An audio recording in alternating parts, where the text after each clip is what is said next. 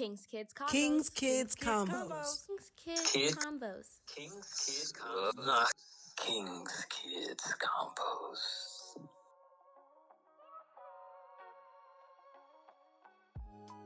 Hey, hey, you guys, welcome back to another episode of the King's Kid Convos podcast, where we have one big convo about living for Christ in the culture today.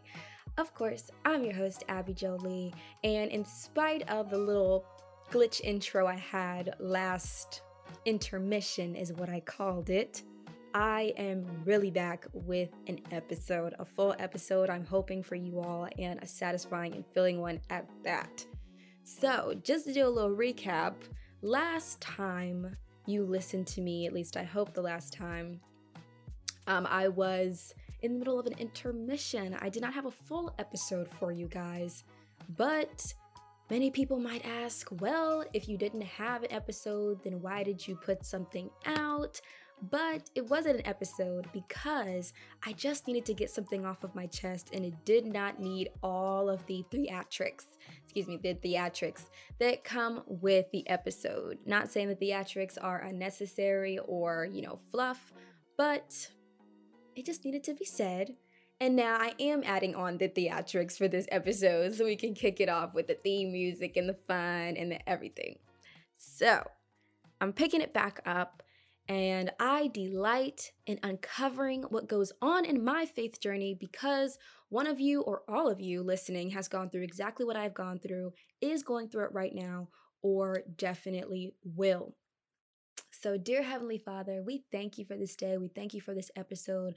I just pray that you would use my voice to get straight to the point. I pray that you would make the words that I speak and the wisdom that you've given me that I am now conveying to the audience. I pray that you would make it clear and comprehensible to them. I pray that you would allow that to touch them and penetrate their hearts so that there can be real transformation for another believer who's listening right now. So, Holy Spirit, fill this room, fill this episode, and fill the space of the one who is listening. So it is in Jesus' name I pray. Amen. What is a believe it when I see it believer? I stay coining a term on this podcast or just in general when I'm speaking among the lines of my podcast, I tend to coin some kind of term. So, being a believe it when I see a believer that is the title of this episode. And honestly, it was not the title of this episode for a really good minute, but I ended up changing it and then throwing the question that I normally pose somewhere in it. So you're going to have to listen out for it. But what is a believe it when I see it believer? Basically, your girl was guilty of being one of them. When you are a believe it when I see it believer, I'm instantly thinking of if you guys watched That's So Raven and Raven had an enemy that was played by Adrienne Bailon, and her name was Alana, and she had these two sidekicks in their little Mean Girl group. And one of the girls would speak for Alana, Adrienne Bailon's character, and be like, she'll believe it when she sees it. And I feel as though that I coined this term because I realized that it was reflecting kind of how I moved in my faith. I was only believing God or claiming that I believed God and everything that he can do and his might, mightiness and his glory and his power after I saw the glorious works, after I saw the wondrous things he could do, after I saw the miracle. And the truth of the matter is is that's not what faith is. Faith is required. It is the foundation Hebrews 11 1 in the TPT version, is one of my favorite versions of the Bible. Now, faith brings our hopes into reality and becomes the foundation needed to acquire things. So, it's kind of crazy if, when it's all said and done, you say you had faith the whole time, but you didn't have the faith setting and laying the land at the beginning. Believe it when I see it, believers end up viewing God as their genie and end up also getting very frustrated when things don't come to pass the way they ask God to have them happen or the way they ask God to just do it. And this is a no judgment zone. I am sharing this because I happen to have struggled at least at one point with being a believer when I see a believer. The problem with seeing God only as your genie or only as a God who can do these things and do this thing and cancel this person is you will end up being a very disappointed believer. You'll be a very disappointed believer because you will walk around thinking that you can have anything you want when you want it, and you end up becoming very selfish, looking to God as if He answers to you. John 14, verse 13 and 14. You can ask for anything in my name, says the Lord, and I will do it, so that the Son can bring glory to the Father. Yes, ask me for anything in my name, and I will do it. And this is in red. So if you don't know, if it's in red in the Bible, Jesus said it. So that is the verse. But a, a challenger or a rebuttal or the opposing side of my podcast might say, So if God's not going to do exactly what I want, does that make the verse false and my requests to the Lord null and void? Now, I want to intervene and say that challenge the word, challenge the word of God, meditate on it, annotate, investigate it, dissect it, break it down, challenge the word. God's not afraid of your challenge. It's very much okay to do that. But just know that Jesus is always right. And even in your misunderstanding, even in your misinterpretation, there is no such thing as the word contradicting itself. Because I tell you right now, you will have one verse that you think is pitting against another verse, and then somewhere out there, whether you know it or not, there's a third verse that clears up all the confusion. Should I even tell God my dreams or hope for anything if there's no guarantee he'll do exactly what I desire? And that takes me to Ecclesiastes 11, 1 through 5, which is a lot to unpack. But it says, Send your grain across the seas, and in time, profits will flow back to you. But divide your investments among many places, for you do not know what risks might lie ahead. So I interpret this in the conversation of dreaming as dream how you want to dream. There's an opportunity that presents itself, take it. Don't become your own hindrance. It says, For you do not know what risk may lie ahead, but you also don't know what blessings will come ahead. You do not know how God will use an opportunity or a chance you took or a prayer that you may have expressed to Him and bless you. The next few verses say, When clouds are heavy, the rains come down. Whether a tree falls north or south, it stays where it falls. Farmers who wait for perfect weather never plant. If they watch every cloud, they never harvest. I interpret this as if you continue to wait for this quote unquote perfect time to do it, this perfect time to pray about it, or you get spiteful and withhold your prayers and your dreams and your desires from the Lord, you'll never be able to see anything come to fruition. If you're a believe it when I see it believer and you're always waiting for it to occur, that very exact thing that you're waiting for, you may never see. And it's because you're too busy getting caught up in your own plan. And aside from that, you can also, because it says farmers who wait for the perfect weather may never plant. If they watch every cloud, they never harvest. The clouds will ultimately become your God. Anything that is man made will become your God. And believe, being a believe it when I see it believer, you know, that might be you waiting on the Lord and you only praising Him when you see it. But on the other hand, you can also be caught up in only trusting in factors, corruptible, man made, temporary factors to determine your fate when that's not ultimately who's in control.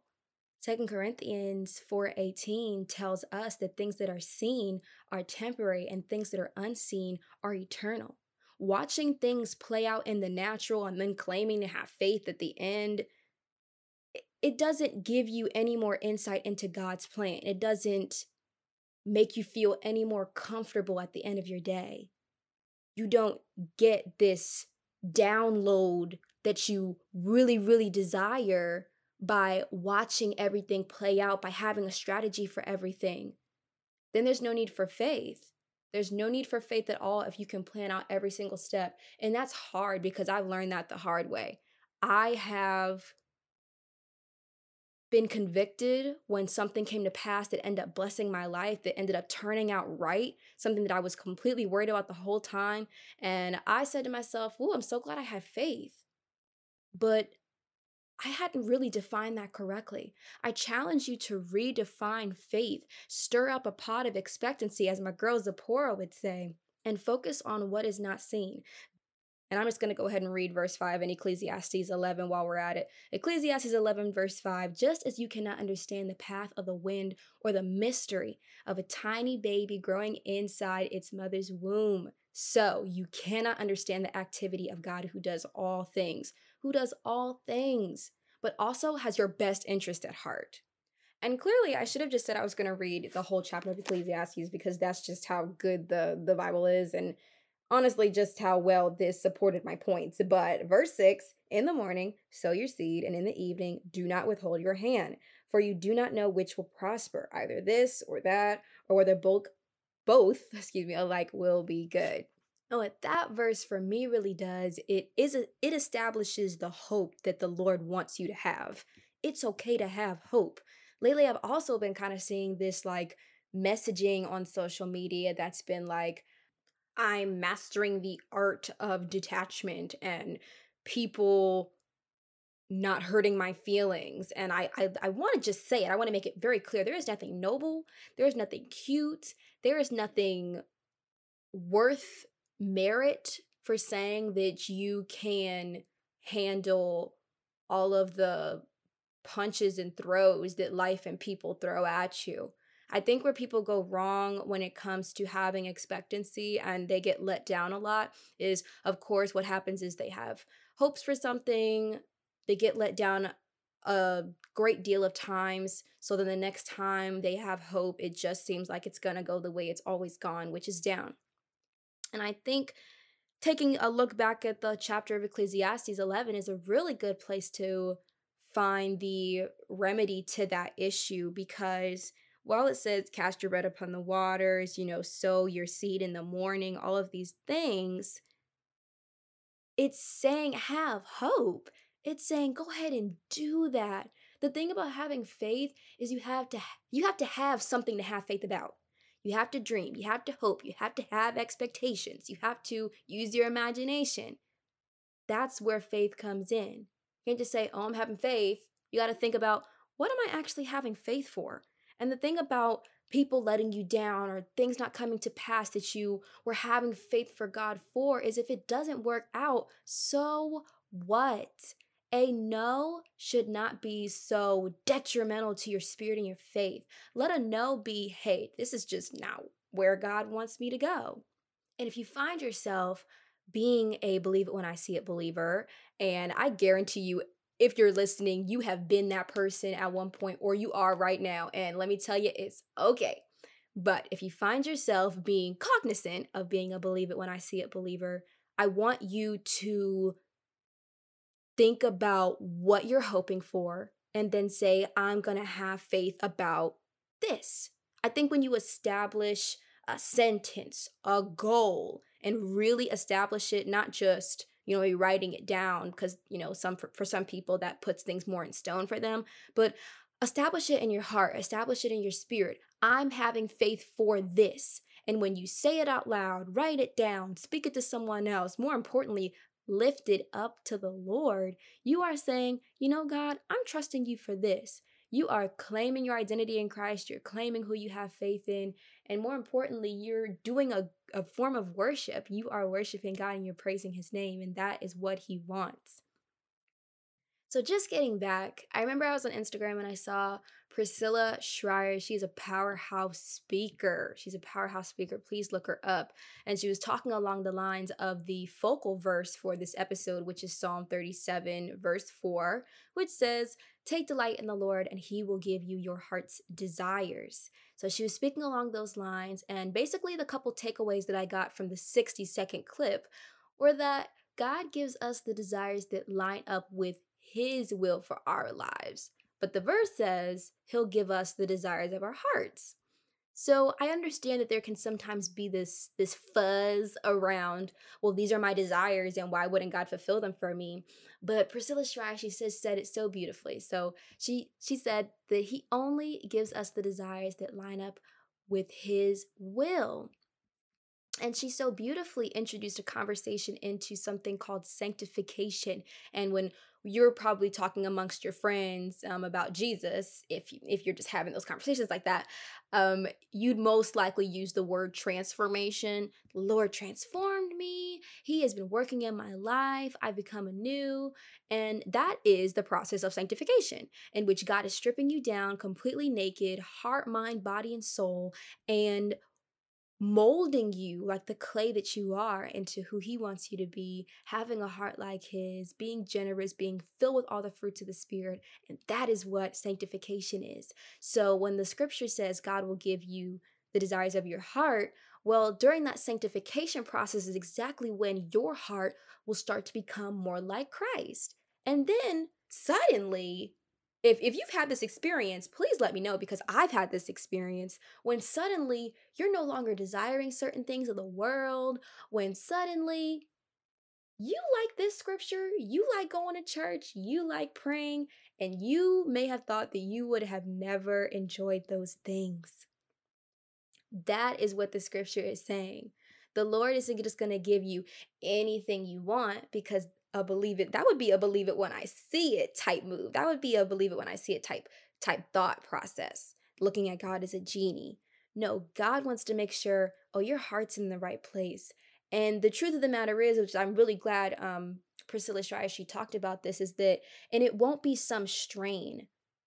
When you do things that are pleasing to the lord and your desires align with his desires from the outside looking in, you can believe that oh, it's going to be so hard for my thoughts to mold in with his thoughts. It's going to be so hard for the way I see my life, for me to see it like he wants me to see it.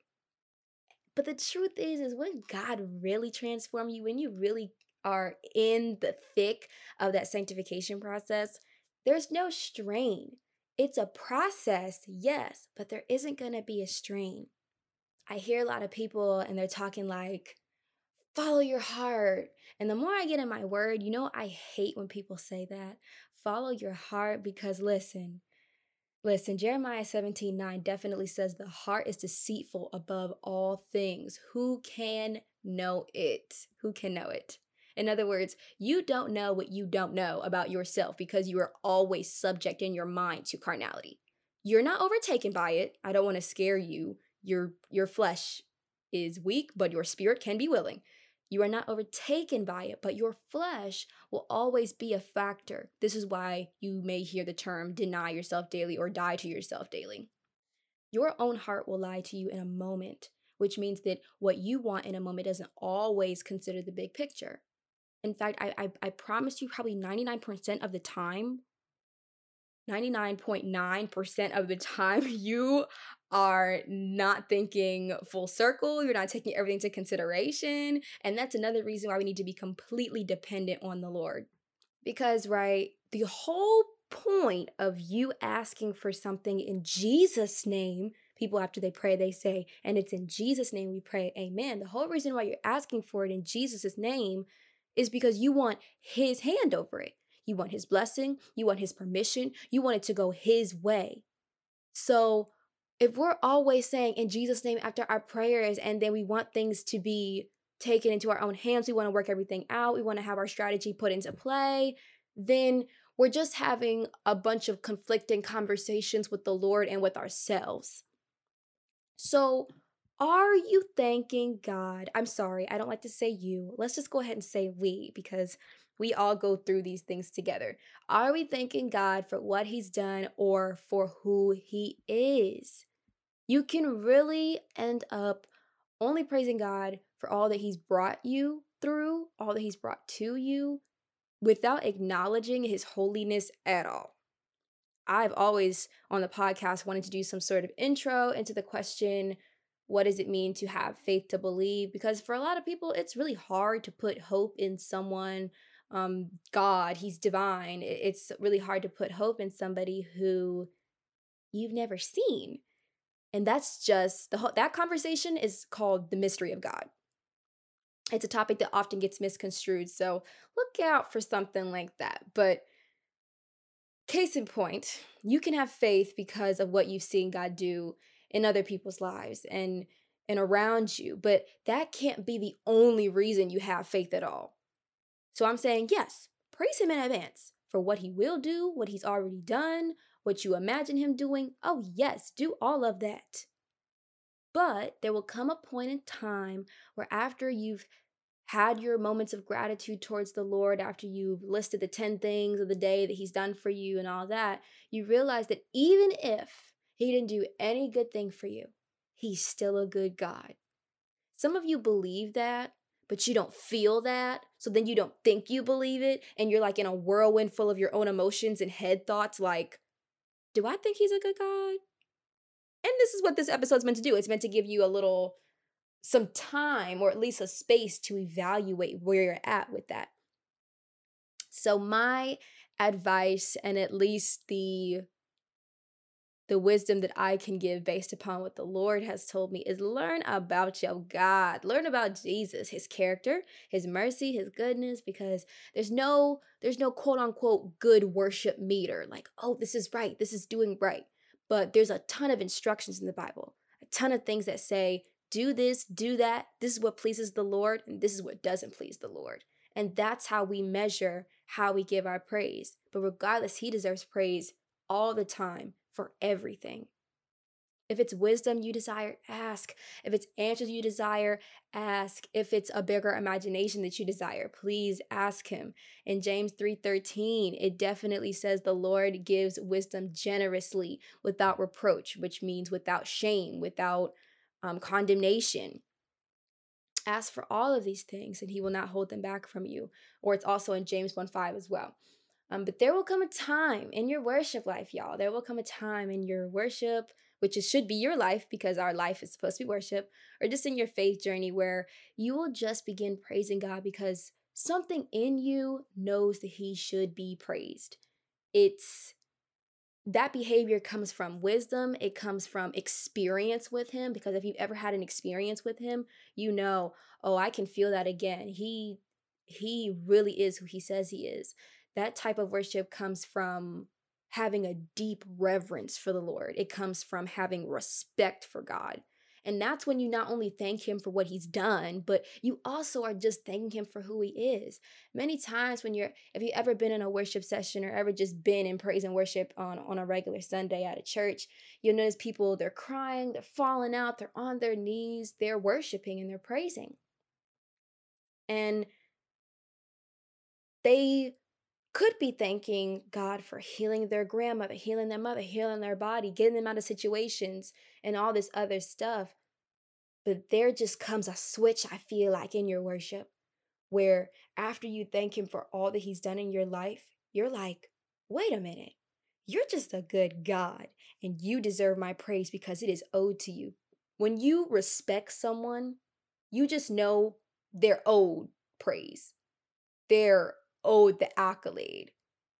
They're owed the laud, which I just learned. New vocabulary, okay. Um, it's it just means praise and applaud, and that's what you should be doing towards the Lord.